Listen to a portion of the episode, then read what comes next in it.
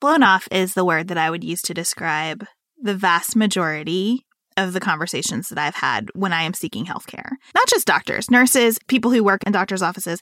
And I am not mad at anybody who does this work because I know that you're never just talking about care when you're talking about these issues. You're talking about health insurance, you're talking about liability issues. And I think that's part of what connected with me when I was reading about birth, that a lot of the decisions made around birth were financial and liability avoidant decisions instead of decisions about the best possible care.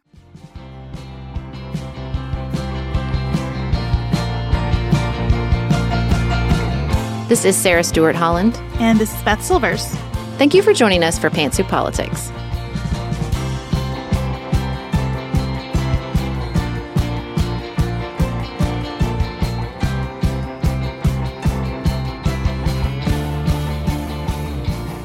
Welcome to Pantsuit Politics. We are so glad you joined us today. This week, we're going to be talking about the wellness industry and the anti vaccine movement and how they are related. Uh, today, we're going to start by sharing our own personal journeys with the wellness industry before diving into some of the history of how we got to this point. And of course, make sure you stay to the end because we're going to be talking about Sad Girl Autumn on Outside Politics and the big album releases from both Taylor Swift and Adele. And this is a two parter. So we will be back on Friday's show to talk more specifically about the wellness to QAnon pipeline and how that is interwoven with the anti vaccine movement. Uh, so, we're going to have you covered for those long Thanksgiving drives. And we just really appreciate you joining us for what we anticipate being quite a vulnerable conversation. Maggie kicked us off over the weekend on Instagram with a very vulnerable post about her own journey with vaccines and how she really had an anti vax period in her life mm-hmm. that began around natural childbirth. I am sure we'll be returning to that subject throughout our conversations. And I really appreciated the way everyone engaged with that post. I know many of you shared it. And I hope that that sets the table that this is not going to be a shamey couple of episodes. Wherever you are, you have a place in this conversation. We are all navigating these cultural winds together. And we would really appreciate if you find these conversations valuable, if you would share them with people in your lives, because more open hearted, vulnerable conversation about medicine and our bodies is essential, we believe. This is mm-hmm. just right in the core of things we care about here. And we hope that everyone will feel like this is a pretty non judgmental space to have real conversations about what's happening.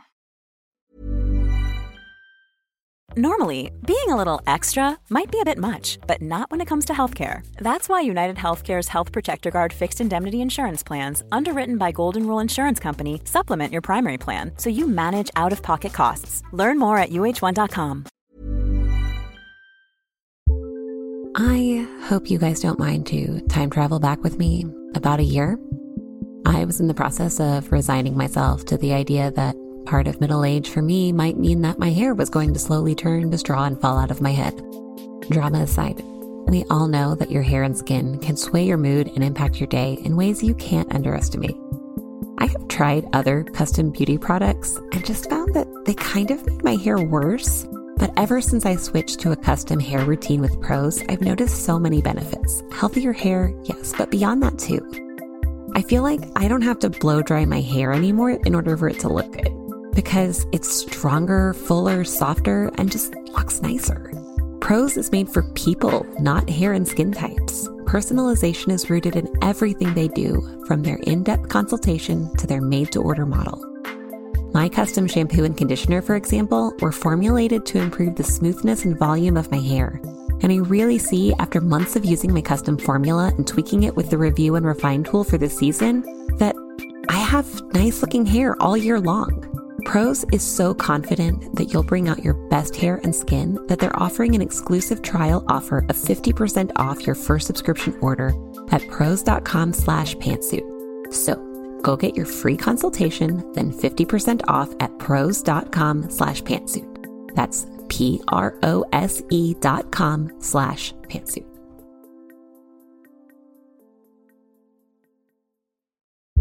Traditionally, financial planning advice is either only for those who are already wealthy or salespeople calling themselves financial advisors who say they'll give you free financial advice but really just sell products to earn commissions.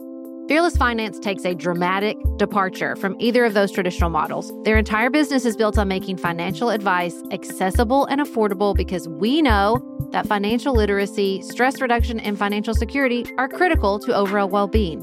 I'm a little bit obsessed with Elizabeth, our Fearless Finance advisor. I've had an array of advisors in the past who answered questions like, Should we be spending less on this? with evasive answers like, It depends on your priorities. Not Elizabeth. She answers with actually helpful guidelines.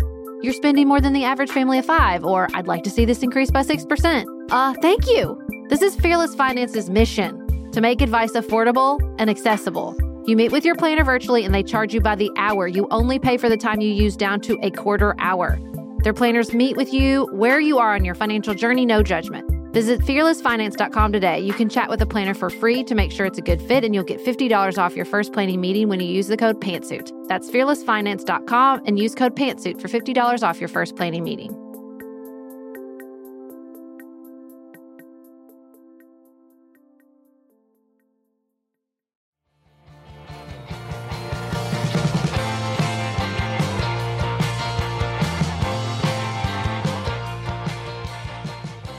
As we were preparing for this show, did a lot of research, did a lot of reading. Not necessarily any information I hadn't taken in before about the well deserved criticism of the wellness space. But I was trying to be particularly curious about the places in my own life and my own journey where I've fallen prey or just been particularly susceptible to some of the narratives throughout the, the wellness industry. And it was it's hard. It's hard to look back at your own choices. But I'm not a person that believes like the regret is to be avoided at all costs. I think regret is a healthy part of being alive, and there's nothing wrong with saying I would have done it differently, um, knowing what I know now. And so that's the attitude I was trying to have as we approach this conversation. What about you, Beth? I tried to bring that spirit to my research as well. My kind of big picture conclusion about myself is that if you think of wellness as a house, I'm very into the foyer. There is a mm. lot just kind of entry to that world that has connected with me that I think has made my life better. I also think there are places where I don't want to say something was oversold. I've never felt particularly preyed upon in this space, but I do think I've overbought. You know, there there are places where I think I went a little too far into something and have had to back out. And I can't seem to separate out how I feel about the wellness space from how I feel about traditional Western medicine, which is something I'm enormously grateful for, and also something that the vast majority of my experiences have been overwhelmingly negative in the traditional medicine space. And so it's kind of tough to hold this all objectively when I know that I am exactly the person. Like when you read about who is attracted to wellness culture, it's me. I'm the right age. I'm the right skin color. I'm the right income level. It's me. And so I did feel very tender as we did all of this research, just trying to sort out where have I found real good here and where have I been, you know, kind of a stereotype of my demographics? Well, you know, two of the spaces that come up over and over again in this research is yoga and natural birth slash home birth. I've been doing yoga for mm, 20 years at least. It's been enormously helpful in my own life and definitely just in my own sort of fitness journey. You know, I never did any trainings. I, I did do Bikram yoga for several years of my life, and Bikram yoga has all kinds of special problematic aspects to it. But I don't feel particularly defensive of my yoga practice. It's hard not to feel defensive of my home births because that is a very that's a very big piece of a lot of these conversations and it's definitely an on ramp I think to a lot of the problematic behaviors we see in, in sort of like the crunchy mom community, be it anti vax, um, but particularly anti vax. Um, so, for those of you who don't know, I gave birth to my first two sons at home with a, a very well trained midwife. I will say, as I read a lot of these articles and sort of fell down a hole about home births, which I haven't read or studied a lot because my youngest child is almost seven years old. He was not born at home because there was a snowstorm. But anyway, I was f- struck, you know, by how much that space has changed and how there is just a lot of like, man, I fell down this free birthing hole where people give birth without any assistance at all. Um, and I'm like, well, this is very different. You know, my my midwife was a former nurse and it came with medical equipment and you know, I think when Griffin was born, she was on her like 300th birth at that point. And I think what I identified though for myself, what what I was susceptible to, and I, I really hesitate to use the word susceptible because it is still true for me. It's not necessarily a distrust of the medical establishment, although I definitely have that. Not based on any sort of personal experiences, just sort of have absorbed it, right? But it is a particular sensitivity to intervention medically, any medical intervention. I come by that honestly in my family. Um, my maternal side, my grandmother is like 85 years old, takes no medication, goes to the doctor, and they don't believe her. They're like, funny, haha, what do you take? And she's like, no, like, legit, I don't take anything. some of that's distress. Some of that is just, you know, me and my mother in particular are just enormously sensitive to medications. Just really, almost never do I take something that it helps and doesn't hurt as well as I'm just sensitive. I'm sensitive to supplements. I have to be very careful what I take supplement wise. And so when I look back on like some of the choices I've made, particularly with home birth, it was just an understanding that I am sensitive to intervention and I wanted to avoid intervention at all cost. Not at all cost, not at the cost of the health of me or my baby. Although, you know, sometimes I read these articles with the, I'll just be honest, I read an article recently about home births and the way they like kind of laid out the statistics. I'm like, man, I don't know if I'd read them laid out this way if I'd made the right, if I'd made the same decision. I do not regret my home births at all. They were in, incredibly positive experiences. But that's the narrative that runs through my head as I look back over the my sort of journey through wellness, be it yoga, be it home birth, be it supplements, be it whatever it is, even like meditations, is this just desire to avoid medical intervention? I think birth is where a lot of this begins for me as well. And birth collided with the period during which I was really suffering from what was diagnosed as fibromyalgia. I went through a battery of tests for a while. It felt like I was just my full time job was getting a new medical test just to mm. come to some kind of diagnosis. And so, a couple of years before I got pregnant with Jane, I went through a battery of drugs to try to manage pain and arrive at some kind of normal functionality in my life. And I discovered exactly what you said, Sarah, that I couldn't find something for me that helped without also hurting. And I was really unhappy with that course of treatment. And I had a really good conversation with a doctor, one of the few good conversations I've had with a doctor in my life, if I'm being honest. All respect to doctors. My kids have wonderful pediatricians. Mm-hmm. I have just not had good experiences with doctors, but this one was great. And I said to him, I really don't want you to prescribe anything for me. What else can we do? And he said, You can try all kinds of things. You can try massage, you can try water classes, you can try behavioral therapy. Like, there is a world out there for you to explore that is not my world. And mm-hmm. that is not the world I have expertise on and information about for you that I can feel really confident in.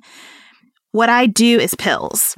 And he said, I mm-hmm. wish every patient came in like you and said, I don't want to take pills. What else can I do? And he was like, But that is what I'm here to do. So if there's a time when you want to try that again, come back and we will do our very best to find something that works for you. It was a, it was a really wonderful, goal oriented, transparent, here are the risks, here are the benefits conversation.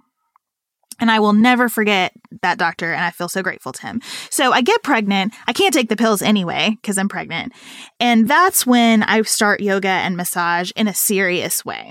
And I did start to feel much, much better despite pregnancy being pretty hard for me. I was sick a lot of my pregnancy. I got interested in what I'm going to term loosely as natural childbirth because I did connect with the sentiment, and I don't think I can unlink this from that experience with fibromyalgia at the time, I connected with the sentiment of being pregnant is not sickness. Mm-hmm. And we treat mm-hmm. pregnancy like sickness. Mm-hmm. And it mm-hmm. leads to actual issues that require more interventions. That cascade of interventions idea made a ton of sense to me. And so I wanted to avoid that cascade of interventions best I could. I had hospital births because my husband was less comfortable than I was with the idea of home birth. There are still aspects of my birth that I'm mad about where I felt like I wasn't heard and listened to and respected mm-hmm. as a patient, and I hated being a patient. I have terrible white coat syndrome. I walk into a doctor's office, my blood pressure shoots all the way up. I have to sit in my car now and just do some meditation before I go in to manage it. You know, there are a lot of moments in my life that I can point to and say, well, here is where my fear comes from. And I have used that to try to be more compassionate about the COVID vaccines, which we'll talk more about in the next episode, because I could much more easily write a story where I'm an anti vaxxer than a mm. person who really values and is more than happy to get vaccines for myself and my, my kids. I think that moment where you you look to guidance to to a medical professional who says like I do this. If you want to go off in that land and the wellness land, you're on your own. I think that's what bothers me and I feel like that's happened to me a lot where I've been like I want your professional opinion and it's just this kind of like hands off of well you're on your own. And I think that's like sort of the problem here. I will say that my midwife was the best at offering that type of guidance you know, she had a medical background, but she now worked as a lay midwife.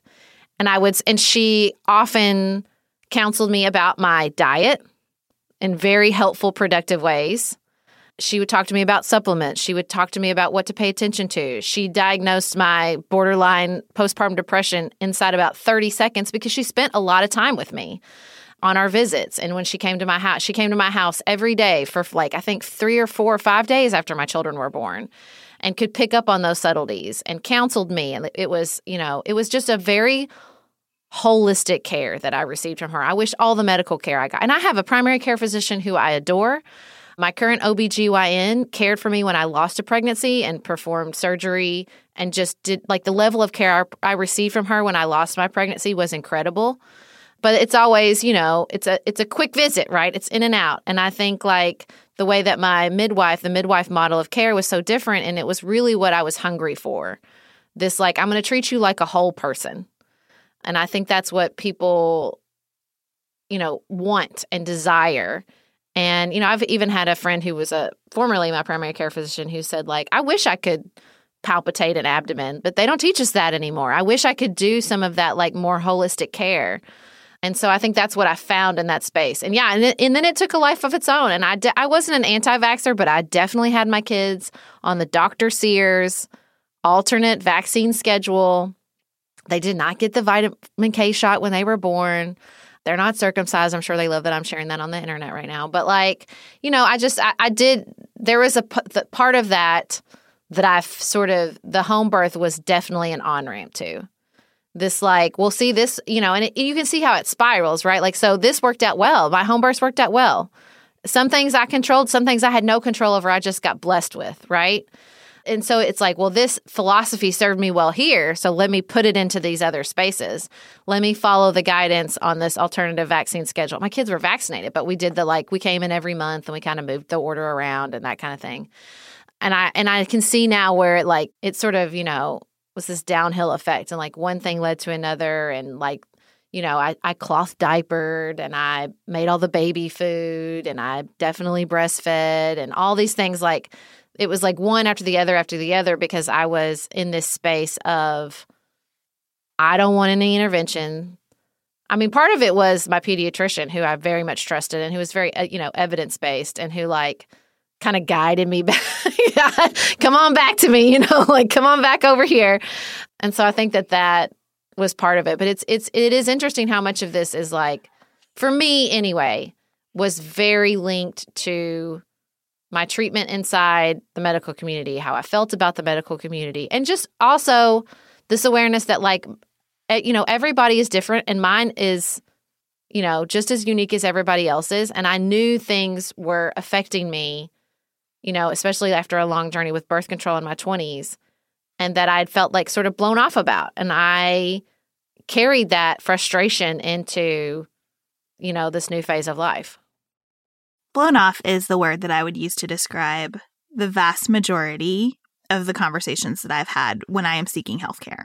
Not just doctors, nurses, and people who work in, in doctors' offices. And I am not mad at anybody who does this work because I know that you're never just talking about care when you're talking Mm-hmm. about these issues. You're talking about health insurance, you're talking about liability issues. And I think that's part of what connected with me when I was reading about birth, that a lot of the decisions made around birth were financial and Yep. liability avoidant decisions instead of decisions about the best possible care. This is what I give a lot of grace post natural birth. I don't think they're necessarily decisions being made, but they are a factor.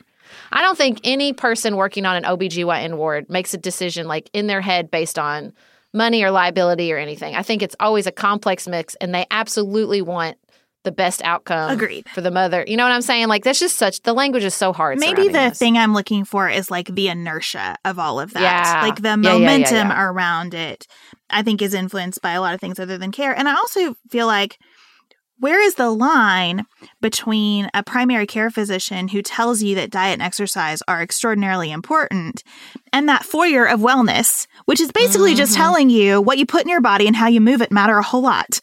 Yeah. I think that in some ways there are language issues here. oh, so many. And so all of that is tough.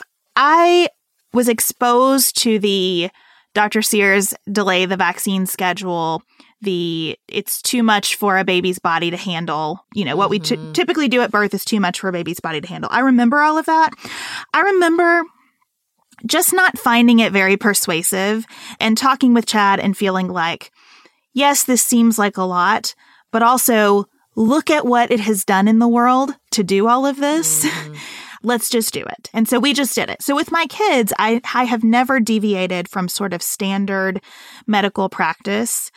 I have more just been reluctant to get an antibiotic for any little thing that was going on with them. That's the mm-hmm. one thing I've worried about the most with my kids. I have fully internalized that sense that we overuse antibiotics to the point that communicative diseases are going to become even more prevalent and serious, and we got to be careful about that. And how much of that, as applied to my children, is real versus imagined, I have no idea. I can't really untangle it. But I have only taken them to the doctor when they are very, very sick, and we had a sense that something could be prescribed to help them. Yeah, you can see how the Dr. Sears sort of outlook trains you to a certain perspective. You know, he does a good job of saying, like, there's no risk at this age of this particular disease. So why would you get the vaccine? Which, on certain level, makes a lot of sense, right? Yeah, why is my child getting a vaccine for a sexually transmitted disease at birth? They're not going to be having sex anytime soon. But I think what that trains you to do is think through this very individualized mindset, which we're going to get into later, which I think is so central to this. Well, yeah, it doesn't make a lot of sense individualized, but if you think about it from a community health and that they're get they're capturing everybody at this moment where almost everybody's in the healthcare system, it makes a lot more sense. And I think that's what I regret looking back is like that it was this very especially when it came to my kids, like very individualized perspective. Whereas I think the individualized perspective with antibiotics is like, get the antibiotic. So it's kind of interesting that the wellness industry is like, or this sort of wellness narrative is kind of in, confl- in conflict because you know the the community oriented thing is delay off antibiotics so we don't have resistant strains whereas the individualized things is like try it it might not it's not going to hurt although you know they're going to argue it is going to mess up your gut um, which i don't think is necessarily false you know? My pediatrician at the time again was like he he was a good mix of my, he was probably the perfect person for me at that point because he was pretty hands off with antibiotics. Listen my middle son had a febrile seizure and he was like if he seems okay you, you don't have to bring him in. That's what the body's supposed to do when it spikes a fever so quickly. It was a very short one. Um, it was very minor, but like he talked me through it and I trusted him and it was fine. But then with my last son, Felix, when he had a prenatal stroke, I look back and I have major regrets about how hands off we were in the beginning with that. Big regrets. You know, it was that narrative that had trained me you know, sort of hands off is always best and the body knows what it's doing. And I had a distrust of the medical community still at that point. You know, even though I had tons of friends who would who were doctors. You know, I had a friend who was a vascular surgeon and I was sweating getting Felix an MRI and putting him under anesthesia. And he was like, What are you talking about, crazy lady? Go get the freaking MRI. You don't know what kind of stroke he had. You need that information. And I wish I'd been, I think that that was a disservice. I wish that, I think that narrative led me wrong when there was a real issue. And I regret that. And so I think that's what's so hard. It's like, you know, in the moment, you don't know where, well, it, it's going to work out fine and it's going to serve you, or where you're going to in, encounter something where that narrative is not going to serve you well at all. The place where I would go back and change things is probably around breastfeeding. Uh, mm-hmm. With Jane, natural birth did lead me hardcore into breastfeeding and only breastfeeding and breastfeeding no matter what and making sure that I was producing enough milk no matter what. and, you know, I went back to work after my very generous maternity leave. I took 12 weeks with Jane. I went back to work and I would pump pretty much all day because I had such supply issues. So I was fortunate enough. I was a young associate at a law firm. I had a door that they installed a lock on for me. So I was able to sit at my desk and work and pump and pump and pump. And if I could go back in time, I would just like hug that younger version of myself and say, nobody is served by what you're doing right now. It would not hurt at all to supplement your breast milk with formula. Stop doing this to yourself. This is too much. You're exhausted. You're cranky. Like no one is served by this punishing approach that you're taking to this because you've convinced yourself that it's the only way.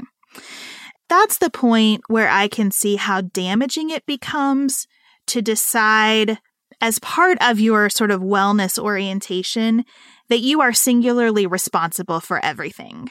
Mm-hmm. And I think this happens with breastfeeding, especially. Because you are the only person who can do it, you feel singularly responsible for doing it.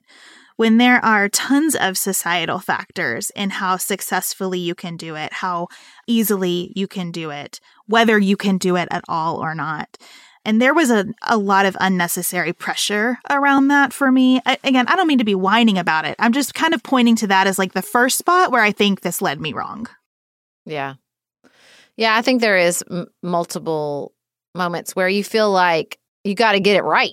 I mean, mm-hmm. that's the Enneagram one in me anyway. It's just definitely susceptible, I think, to a lot of these. Like, there is a right way to do it. There is a way to really, you know, maximize the good, to really, this sort of idea that, like, you have the secret information, you know the right way to do it, and you're going to do it well.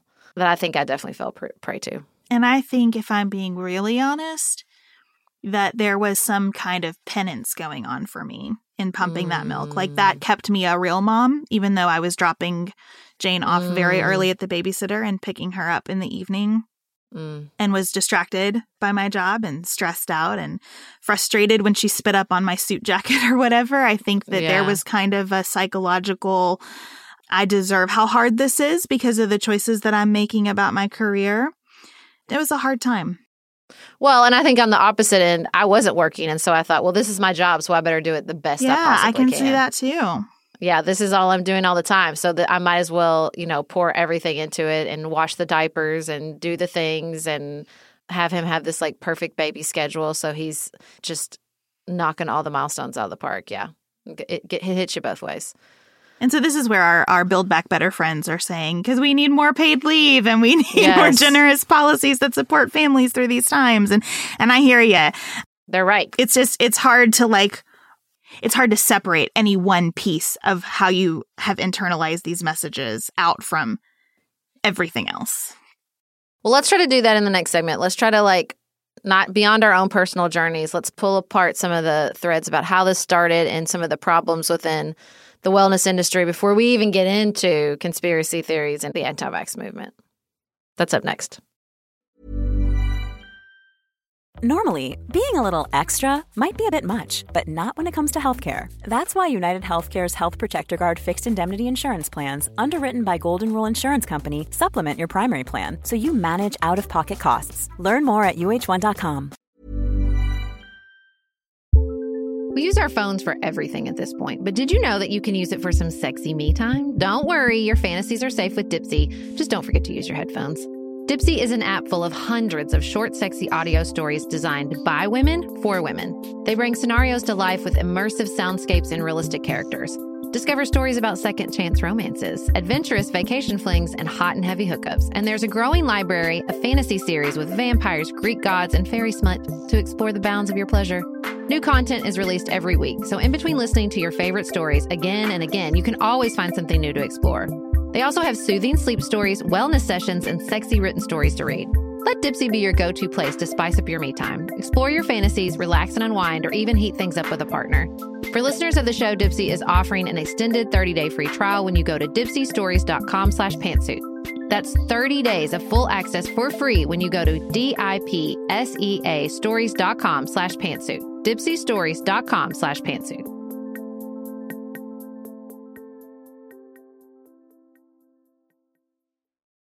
This show is sponsored by BetterHelp. My son Oliver is almost two. The desire for more hours in the day has never been more real for me in my life. An extra hour for reading, for sleeping, for working, for playing, I could use any of it. A lot of us spend our lives wishing we had more time. The question is time for what? If time was unlimited, how would you use it? The best way to squeeze that special thing into your schedule is to know what's important to you and to then make it a priority. Therapy can help you figure that out, help you find what matters to you so that you can do more of it. Just last week, my mom actually asked me about my experience with BetterHelp after hearing ads like this one for it. And I'm telling you what I told her. BetterHelp was the perfect solution for me in a time of my life when I had too many plates to juggle, but still very much needed to talk to someone about the experience of keeping all those plates in the air. BetterHelp made therapy easy and accessible right when those were qualities I needed most. If you're thinking of starting therapy, give BetterHelp a try. It's entirely online. It's designed to be convenient, flexible, suited to your schedule. You just fill out a very brief questionnaire to get matched with a licensed therapist, and then you can switch therapists anytime for no additional charge. Learn to make time for what makes you happy with BetterHelp. Visit betterhelp.com slash pantsuit today to get 10% off your first month. That's betterhelp, H-E-L-P dot com slash pantsuit.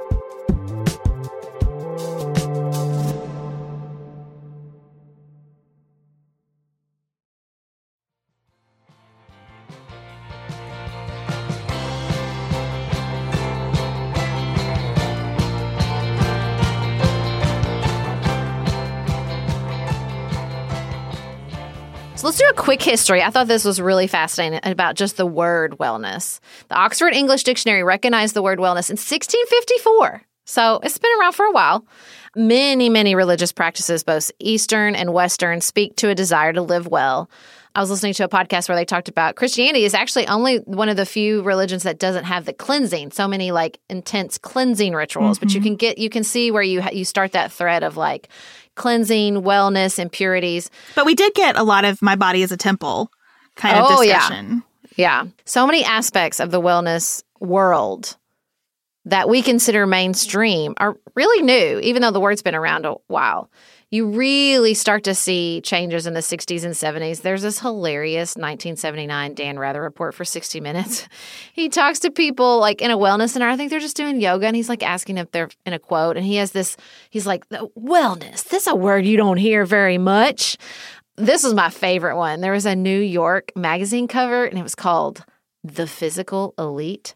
They run, they work out, they think they're better than us. And this quote These people are almost a race apart. Their behavior doesn't seem to conform to the urges that govern the rest of us. They stop smoking and drinking without hitch or pain or plaint. They become vegetarian and give up all that dangerous dairy stuff, not because they believe it's right, but because they prefer it that way. Their direction comes from within. They will get up and walk out of theaters, not because the play is bad, but because they find the air unbearable. It's amazing. I love every word of that. I love that too. I was reading an article uh, that was interviewing Lewis Grossman, who wrote a book about the history of medical freedom movements in the United States. And he talked about how the 70s were a really intense time around wellness for both left leaning and right leaning people. And if you think about it, it makes perfect sense for all the reasons we've talked about the 70s as a period of distrust in institutions before. Mm-hmm. You had Watergate, you had economic crisis, you had inflation, you had things like the a growing environmental Island, movement. Yeah. Yeah, a growing environmental movement, the Three Mile Island nuclear accident. It just felt like, and there was like a terrible rollout of a swine flu vaccine.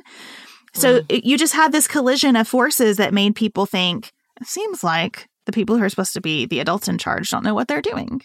Well, and put a pin in that for next episode. This is also around the 80s when you get the, the vaccine courts where people get vaccine injuries and you start to have more coverage. I mean, some really, really uh, problematic pharmaceuticals and medical interventions that caused people a lot of harm, just a lot of harm. And it was all over the news, it was in the media everywhere. So I think if as you look back on that confluence of events in history, you know, the the growth of this wellness movement makes a lot of sense. Okay, so what wellness is one word that encompasses so many things. So what are we talking about? I mean, you have nutrition, exercise, supplements, sleep, skincare, spas, growing meditation movement, not to mention CBDs, alternative medicines, holistic healing, energy work. I mean, it is a huge, huge space that we're talking about when we use this one simple word wellness. And I just want to, again, in the interest of full disclosure, we probably could have done three hours on our personal wellness journeys. Mm-hmm. Every single thing that you just listed, I am into to some level. Mm-hmm. I take mm-hmm. supplements. I eat mostly vegan. I meditate. I do yoga. I, I teach yoga. I'm into skincare. I'm into spas. I take CBD to help me sleep. Like the whole gamut. I, I'm in that foyer fully. Yeah, I don't. I don't think the foyer is is. Uh, do you think you need to be further in the Maybe house? Maybe I'm in the first floor. I've thought about this a lot. It might be the first. I've, I've, really like gone into this metaphor in my mind. It might be the whole. Yeah, I think you're floor. further in than the foyer. You're a trained yoga teacher. I, you're definitely past. I mean, floor. I love acupuncture. Like I'm. I think that there's oh, a yeah. lot here that has been very helpful to me. I love it. And listen, it's a big industry. $4 trillion globally. Listen, yoga clothing alone is $70 billion. And make no mistake, we've advertised a lot of these things on the show mm-hmm. from yoga clothing to CBD to supplements. You know, like there have been aspects of the wellness industry present in the advertising of the show as well. You can't, we can't skip over that part. Absolutely. There are lots of celebrities who have invested heavily in this industry. Most famously, and I feel kind of bad, I feel like she gets beaten up in every single article about this. She's fine though. I know she's fine, but Gwyneth Paltrow is very tied up in this space. Well, this is the irony that I had not put together until we were doing all this research. And now I, I don't feel as bad for the fact that she gets beat up as much as she does, which is, I forgot she was in Shallow Hal. Just the worst most offensive film of all damn time. I mean, maybe not of all time, but oh, it's so bad. And especially as we're going to get into like that wellness is so often coded for thinness and whiteness and beauty, especially the thin and white part. You see why you get all these celebrities investing in this space from like Alicia Silverstone to Jessica Alba to Russell Brand. Like, and listen, listen, let me just let me just say this right now. I almost mentioned this in the personal journey, but it was a little too vulnerable. I got trained on a lot, a lot of this at Oprah's feet.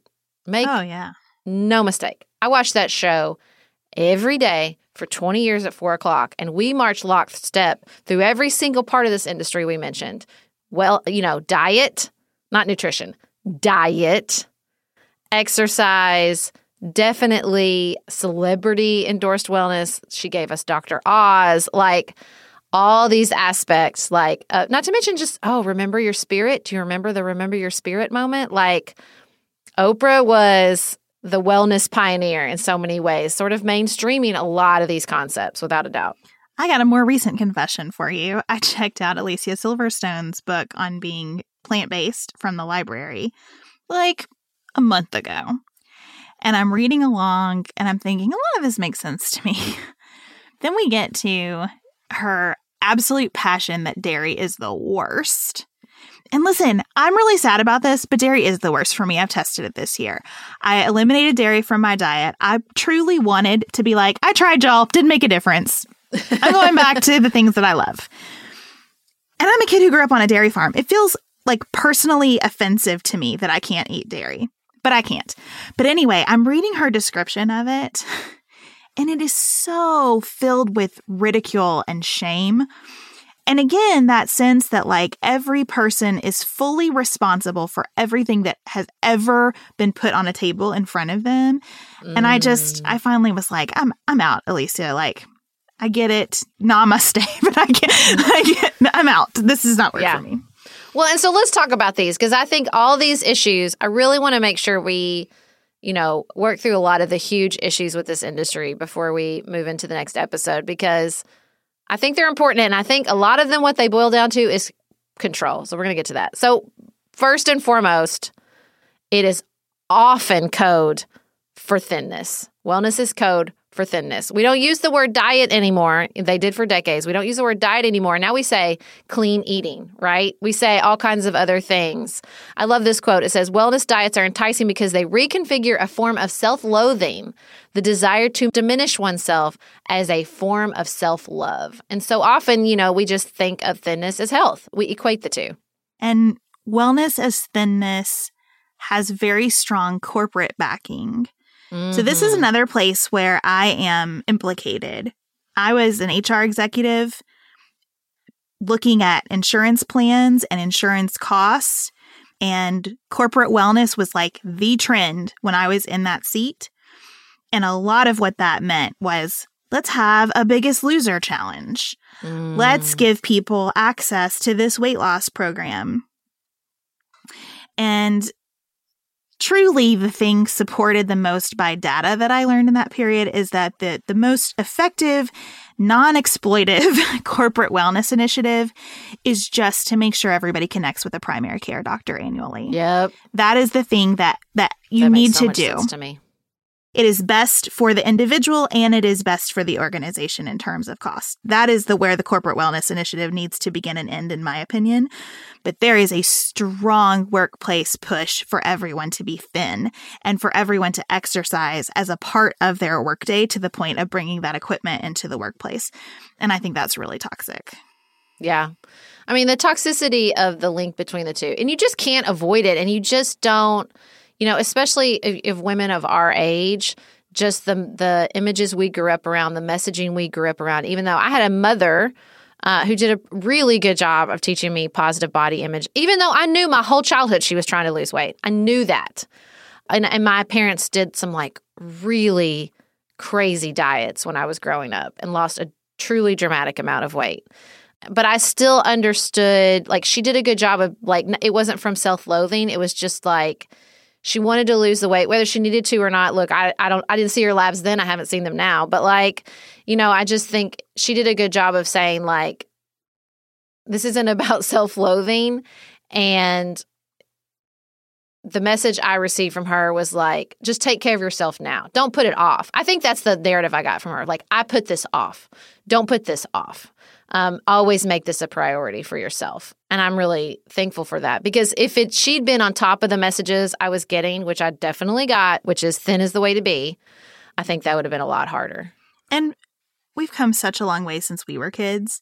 Oh my I if I could just reach out and hug the marketing folks at like Universal Standard, at Madewell, Oh at God. Summersalt, like the images that come in junk mail at my house are so much better. like a than- different universe. It's it's un it was unimaginable to me that this is where we Mhm. are. I'm so so grateful to people doing that work, and I feel so much more confident about how my girls are going to view their bodies because of it. And that's not to say we fixed it because we haven't. We have not, but for And I think it's true that like we've just coded the language and it's still about you need to as a woman you need to control your body. yeah, I think You right. need to control your body. And we might call it clean eating and we might call it, you know, whatever. And I've done some of that. I've definitely done the Whole30 um, at points in my life. I'm still, I don't regret it. It taught me some very valuable lessons, mainly that I should not eat cereal for breakfast because it makes me so tired by 10 a.m. But like, I think that that it's just, you can't, you can't extract that completely. It's just such, it's everywhere and it's still coded and it's still, you know, even though I still find myself falling for those messages, especially like cleanses. There's something as an Enneagram one, I like beginnings and ends, even though I've never done one and don't ever plan to do one. I still read them. I'm like, oh, maybe, even though there's like no science behind cleanses.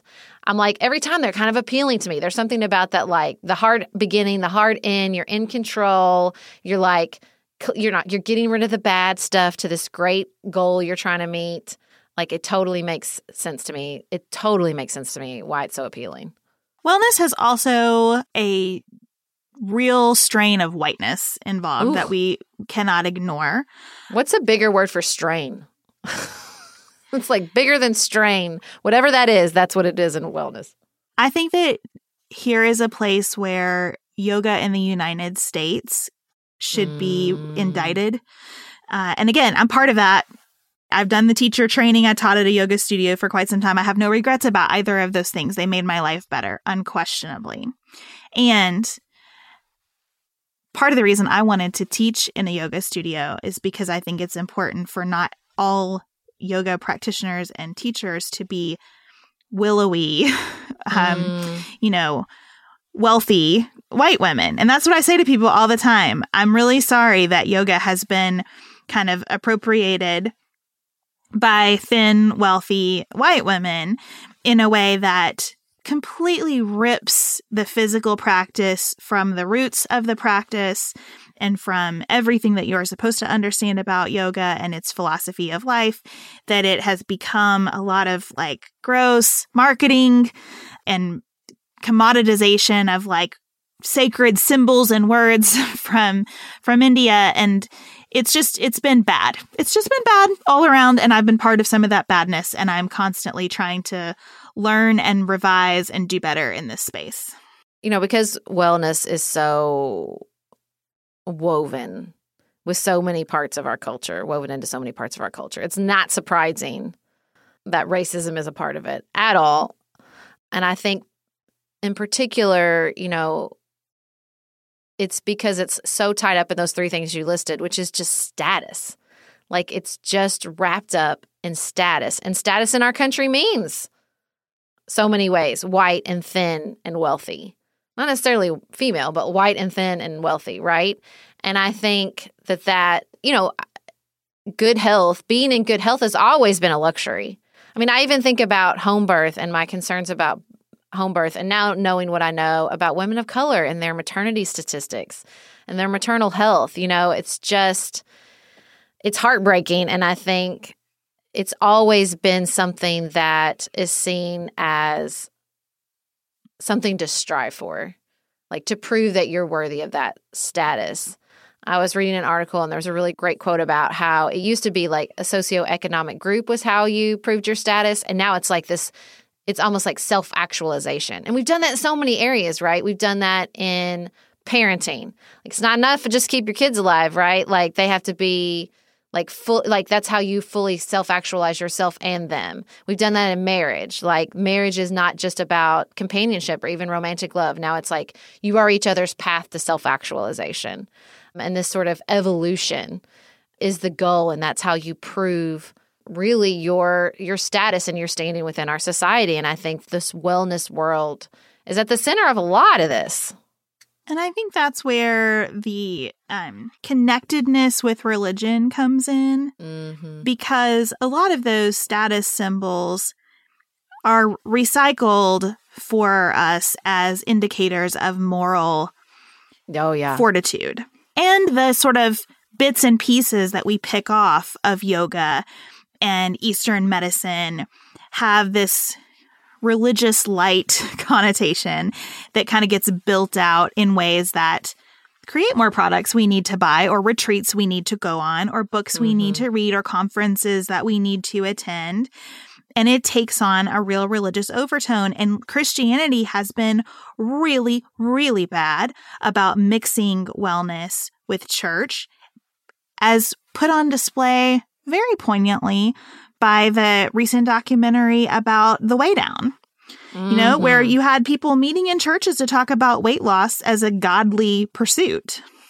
Well, there's just such a thread of purity, right? Purity and pureness and just cleanliness. Even with it when you call it clean eating, like the the moral weight, the moral value ascribed to all this.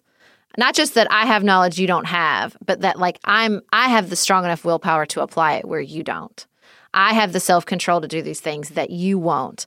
There's even some of that, like, even though I think Peloton does a really good job of pushing against some of these more harmful threads of wellness, they even will say that just by showing up today, you've done something most people will never do in their lives. Like they use that language a lot. That, like, and, and it's really hard because where is the line between like motivating people and encouraging people and tiptoeing into you are better because of this. You are better than other people because of this. I think that's the hardest thing about all of this. I find a little bit of truth and value in almost everything wellness has to offer. There's just a place where it gets dark and it goes too mm-hmm. far, and it's really hard to keep it in that range.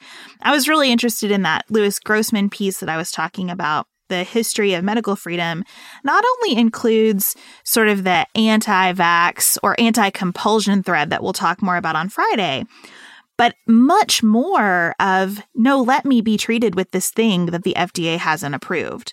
Let me try mm-hmm. the experimental drug or let me try the course of treatment that you all have decided has no benefit. The government shouldn't get to regulate what I experiment with in my own body, especially if I'm really, really sick there's an interesting merger of the of kind of left and right in the 1980s around this where you had Pat Buchanan on air with an AIDS activist talking about experimental wow. treatments for AIDS and the AIDS activist is saying let us try these things and Pat Buchanan is saying I fully agree with you because that medical freedom as a religious right has been around for as long as we've had a country and before.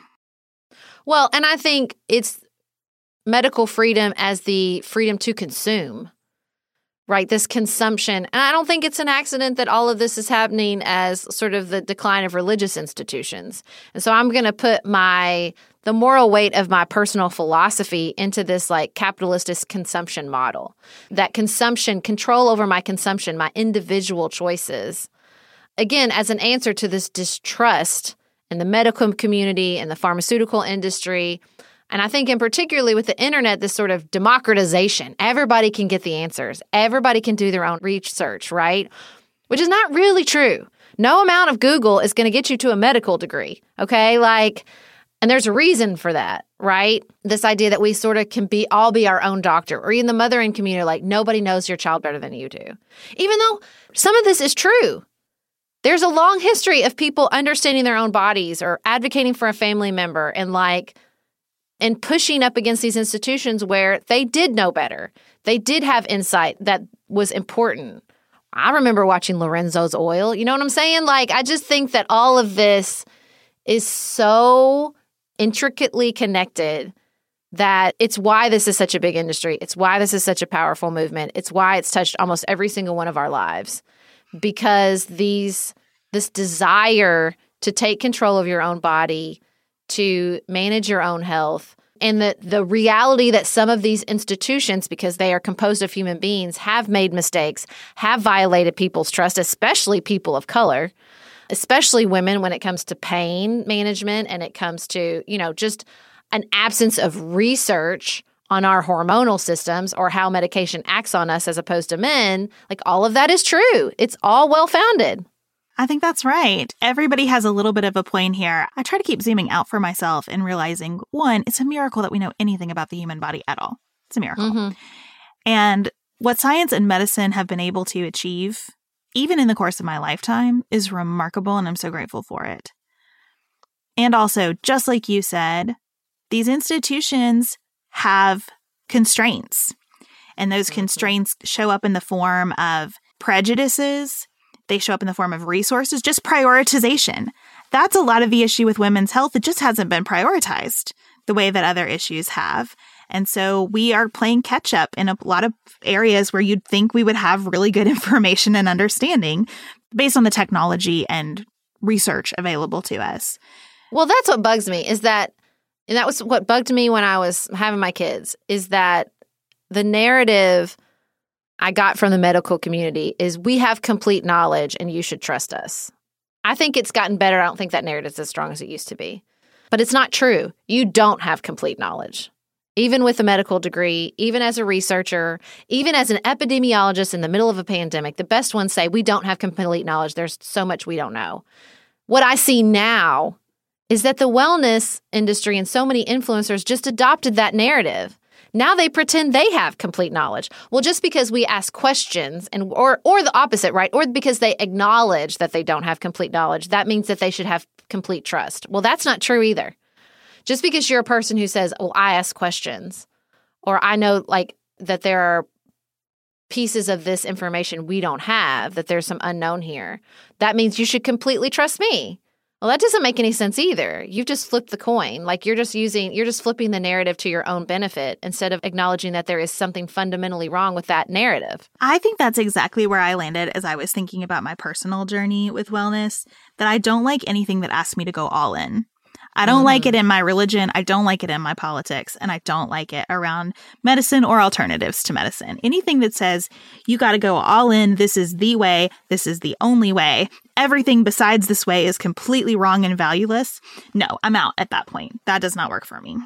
I think as I was looking back over the many, many problems with the wellness industry or the sort of cultural narrative surrounding wellness, is you know, it's the thing motivating so many things. It's the thing motivating the decisions we make inside the medical community. It's the the thing motivating so many of so much of the healthcare industry. It's the thing motivating so much of our sort of capitalistic structure, marketing, advertising, which is we're just afraid to die. we're just afraid to die. We don't want to die. We want to live long, healthy lives as much as what's within our control. And the anecdote to this going all in is just acknowledging we are going to die. The people we love are going to die. Sometimes they're going to be in tragic, terrible ways. Sometimes it's going to be a sickness we have no control over. It.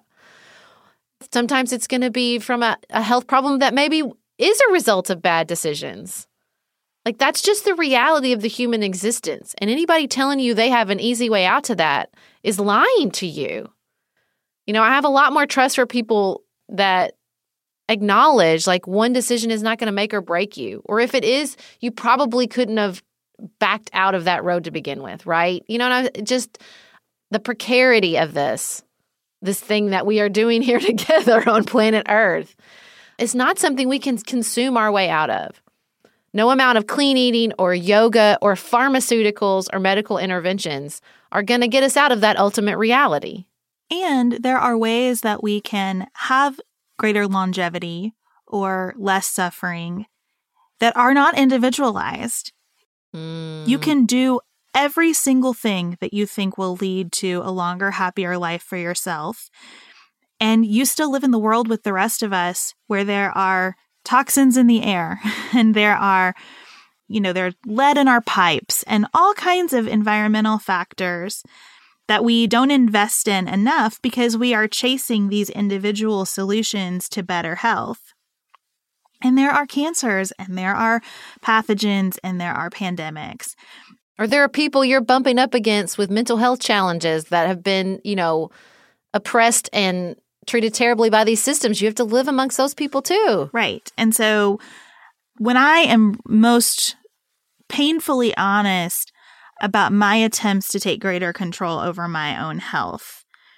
It leads me to recognize that doing that is only serving me and the world to the extent that it serves me and the world that if I am prioritizing all of these good things for myself at the expense of other people, then that's not right because I am still part of them and they are still part of me. So I've got to find that balance between the individual and the collective, even in my approach to my own body. That sucks. That's really unsatisfying. You know, that is not the kind of American spirit that I have been raised to have, but I think that it's the truth and an important one for me to continue to grapple with as we have these conversations.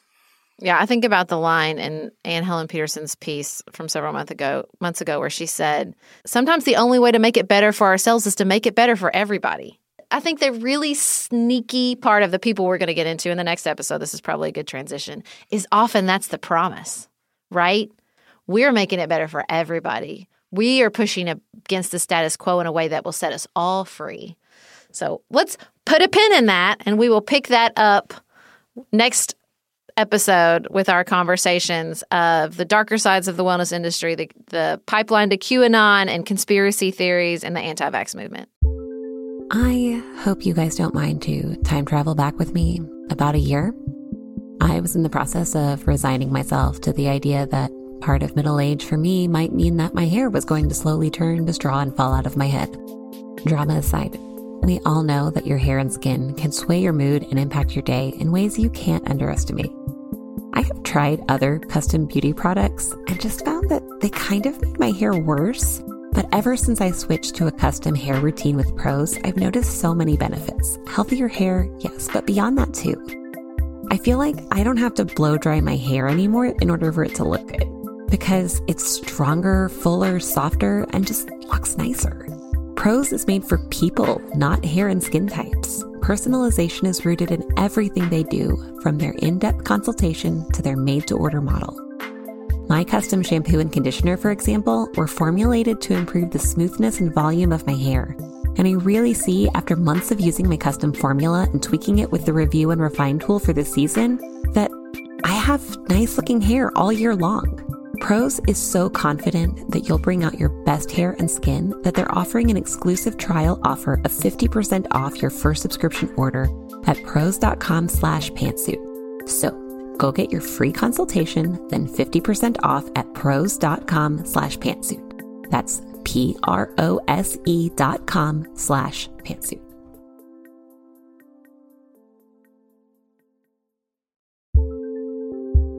You want a bra that's sexy or a bra that's comfortable? Traditionally, the advice would be pick one. But thanks to Third Love, you can have both. Third Love was started to take all the frustration, ugh, ugh, out of bra shopping. That's why they make solutions for every bra problem, aka bra problem. Their bras make it easy to bring back perkiness you haven't seen since high school, get smoothing, you know where, and have straps that stay put.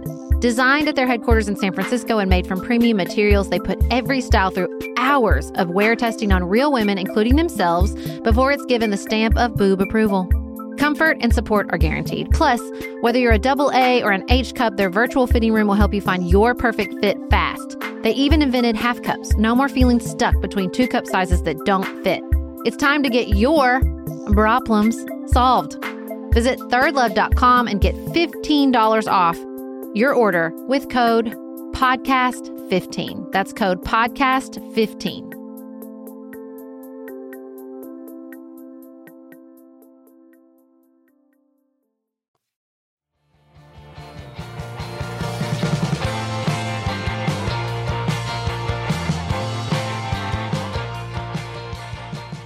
Sarah, what's on your mind outside of politics?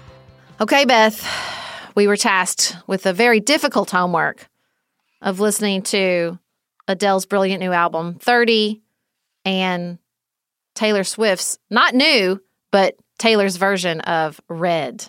What do you think so far? I just like both of these women as individuals and artists so much. The video going around of Adele at her concert where they surprise her with her teacher. Teacher. Can't get enough of that. I love that Taylor got her music back and is doing her big thing with Get it. I also, honestly, I listened to Adele's album once. I probably don't need to hear it again. I, I know, I know. And I feel terrible saying that. I love her. I think she's so gifted. It's just not connecting with me right now. I like Easy on Me, the single, a lot. I don't know. I just listened to both of these, realizing that I think this is why I like Brandi Carlile's music and the Highwomen so much mm. right now, because I'm just in a different period of life. My heart has not been broken romantically in a very, very long time. My day to day relationship experiences are we have a an argument in the morning where we slightly annoy each other and we're over it by lunchtime. I mean, it's just it's not where I am. It's not music that I want to go back to over and over again. I think it's great. I'm thrilled for them. I feel like I'm letting everyone down with this take like I'm supposed to be gushing about these albums. It's just not where I am today. But you loved Olivia Sour. That's I nothing but a breakup did. CD. And you know what I think about that? I think that I loved Olivia Sour because one, it was totally new to me. And nothing here is brand new. I mean, Adele's music is new, but it's still Adele. I think it was totally new. And I think it kind of put me back in that teenage place. I wasn't trying to connect with Sour as a 40 year old, the way that I'm trying to connect, I guess, with 30 as a 40 year old. and I don't know, it's just a little bit off for me right now. I think it's great. I think it's well done. Go listen to it, enjoy it. I hope they make so much money and are so happy and successful. I don't know. It's just not the music that I'm going to roll around. I'm not going to drive to Target singing along. That's what I'm saying. Well, you know, I've been saying about Taylor Swift for a long time. I was just ready for her to grow up. Like I loved the first album. I played the heck out of it in not first, I guess it was really technically her second album in law school. And I was like, okay, I'm tired of singing about your boyfriends. Let's move on here. And I'm glad she's grown up, matured. Folklore is phenomenal. Oh yeah, I love folklore. But I love going back and revisiting Red. I wasn't like super into this album when it came out, and some of the songs like I don't love. But listen, I remember when the whole Jake Gyllenhaal thing was going down, and you were like, "Is she okay? That she's still so, so mad about this?" And I thought a lot about that. Let me tell you something. Look, I am 40 years old, happily married for almost 20 years, and I could tomorrow, if given the opportunity, write a rage-soaked takedown of my first love who cheated on me with a sorority sister, perform it on Jimmy Fallon and not feel an ounce of regret. Tomorrow, happily, let's do it. So there's a part of me that like just the breakup albums I'll never tire of because my heart was broken so hard, so hard. And I can tap that very easily. I told my 12 year old, I'm like, look, it's worth it just so these albums remain relevant to you for your whole life, your whole life. And also, there's some, listen, objective evidence listening to Taylor's version in the car. we are never ever getting back together comes on. We rock out to it. Felix is in the car alone with me at the in the back seat and he goes, "That's a really good song." I'm like, "I know, right?" It's he really definitely good doesn't have song. any experience with this. It's just a bop. Like it's just so good. And I'm like, "Man, it's so so good." Also like the leaves are perfect right now. I don't know if she planned this, but like walking around my neighborhood with the leaves falling to the 10 minute version of All Too Well is a is a vibe and I'm here for it. I love it. Love it. I'm so happy for her. I want her to make all the money on these new masters because they screwed her and I just love it. I love Taylor. I think that she is I don't know if she's an Enneagram one, but she has that very much like justice driven, I don't care about anything else vibe, and I'm here for it. I love Adele's album.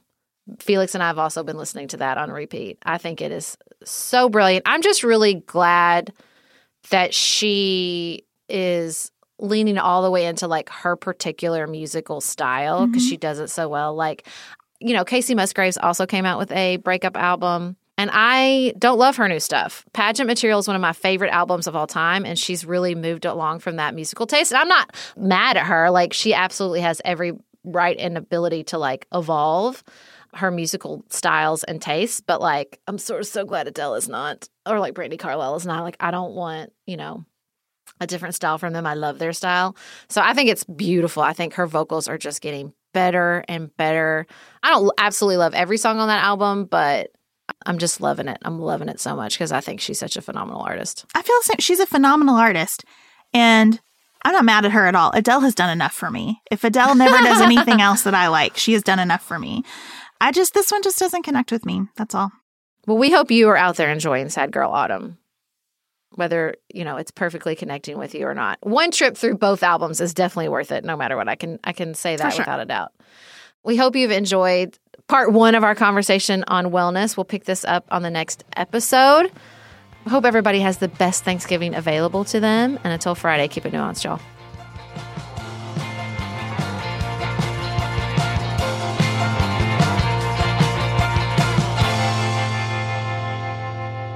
Pantsuit Politics is produced by Studio D Podcast Production. Elise Knapp is our managing director. Megan Hart and Maggie Penton are our community engagement managers. Dante Lima is the composer and performer of our theme music. Our show is listener supported. Special thanks to our executive producers. Martha Brunitsky, Linda Daniel, Allie Edwards, Janice Elliott, Sarah Greenup, Julie Haller, Helen Handley, Tiffany Hassler, Emily Holiday, Katie Johnson, Katina Zuganellis Kasling, Barry Kaufman, Molly Kors, The Creeps, Lori Ladow, Lily McClure, David McWilliams, Jared Minson, Emily Neasley, Danny Osmond, The Cousins, Tawny Peterson, Tracy Putoff, Sarah Ralph, Jeremy Sequoia, Katie Steigers, Karen True, Annika Uvaline, Nick and Elisa Valelli, Amy Whited, Melinda Johnston, Ashley Thompson, Michelle Wood, Joshua Allen, Morgan McHugh, Nicole Berkless, Paula Bremer, and Tim Miller.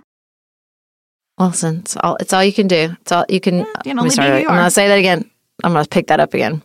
Doesn't connect with me.